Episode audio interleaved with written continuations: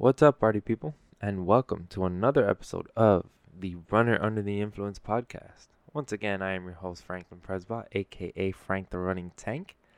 And on today's episode, we are talking my overall race experience and my race weekend at the Southernmost Running Festival. If you guys uh, are prior listeners, you know that I participated in the half marathon and that I set a goal for myself of running that half marathon in a sub 140 time. And guess what, people? I fucking did it. I did it. yeah, guys, you guys know I put in a hard work, man. Uh, close to four months of work day in and day out in order for me to achieve that time, and I did it. Official time was 138.43, and as soon as I crossed that finish line, I knew I hit that goal. And at that moment, I can guarantee you I was the happiest man alive on this fucking planet.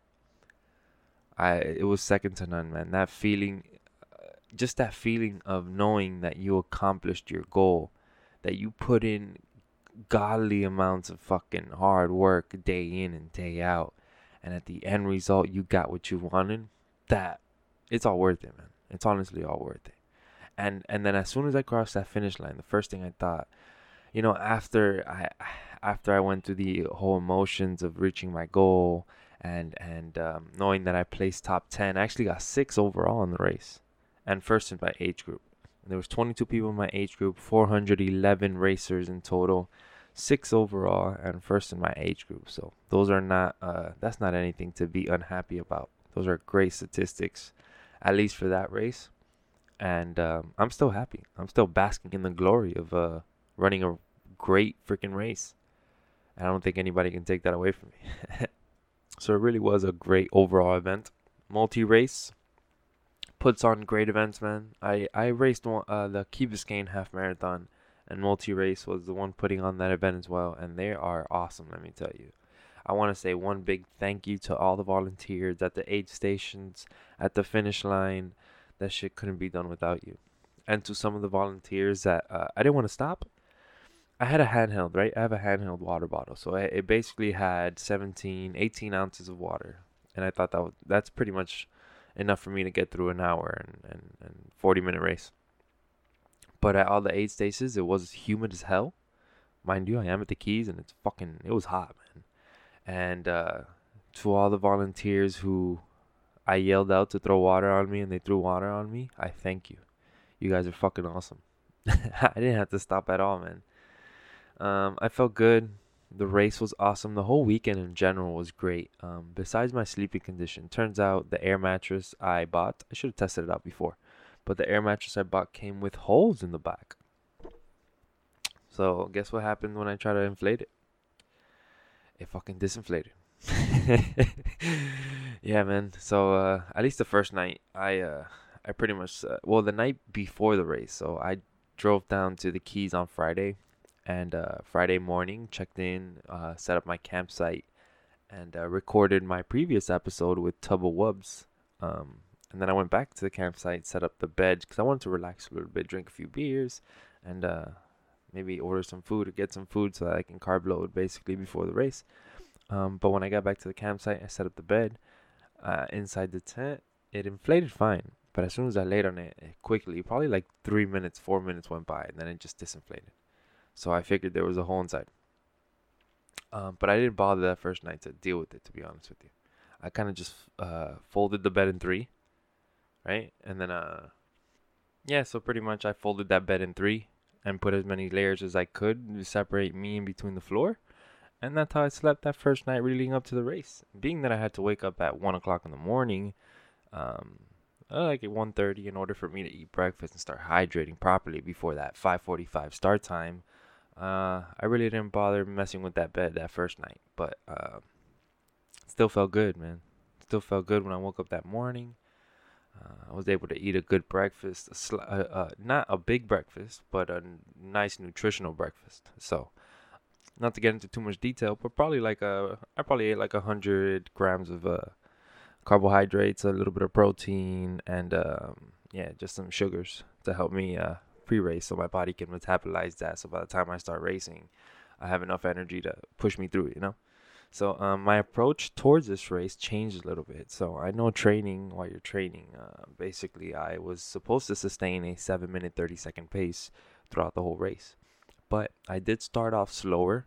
Started off around seven forty five ish, but I, I I did that on purpose. Like when I actually got to the race, probably twenty minutes before the race, I told myself that I should really have a a strong middle segment in order to, to facilitate me um, towards the end so I started off a little bit slow and got some negative splits about around to mile four or five, and then mile six, seven, and eight were all super negative splits. So we're talking uh, seven minute eleven seconds, seven minute nine seconds per mile, and then seven minute eleven seconds per mile. And the reason I did that is so just in case, just in case I got towards uh, close to the end of that race and I decided or I was too tired or my legs gave out or whatever happened, I still had some time to make up in order for me to reach that sub 140 goal. And it worked. And it worked, man.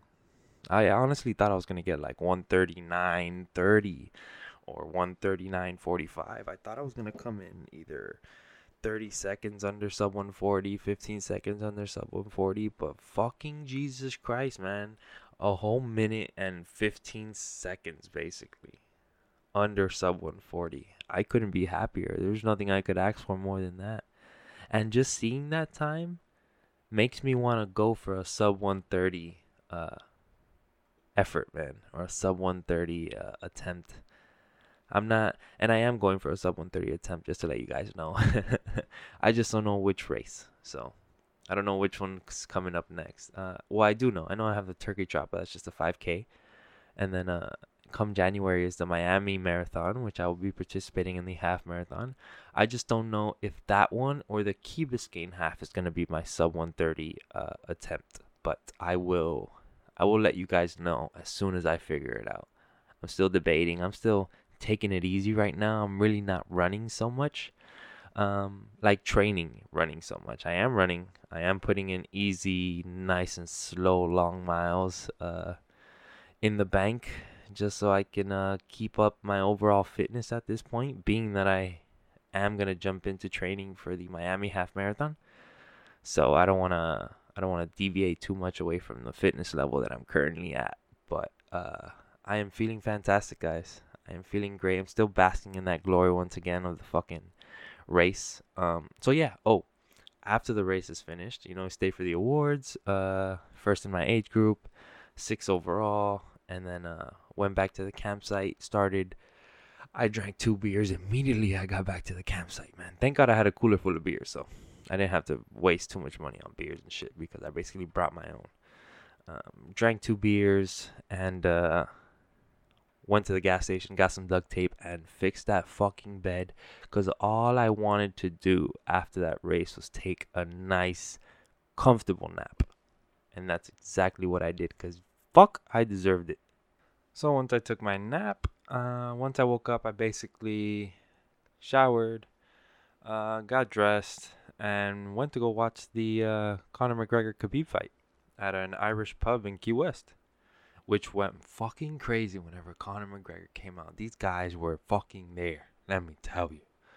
Um, but it was great, man. I saw Conor get choked out in the fourth. Um, had a few drinks, went back, slept, and then first thing Sunday morning, started to drive back to Miami.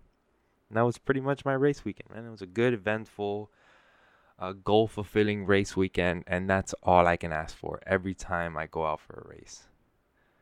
Just reaching goals, watching your hard work manifest on race day, and, and fucking kicking ass and taking names, people. That's what it's all about, man. So, yeah, that's pretty much it for this episode, guys. This has been episode 16 uh, short and sweet one, just to give you guys a little uh, insight into my race weekend and how it went. Hope you guys enjoyed. Thank you once again for all your support, guys. I really fucking appreciate it. You guys fucking rock. I love you. Um, social media handles are coming in here. Follow me on Instagram, Frank the Running Tank. Follow the podcast on Instagram, uh, Runner Under the Influence Podcast. On Twitter, I'm F the Running Tank. Facebook, it's Franklin Presbot. And this has been episode 16. I love you, you sexy fucking people. Take it easy. Peace.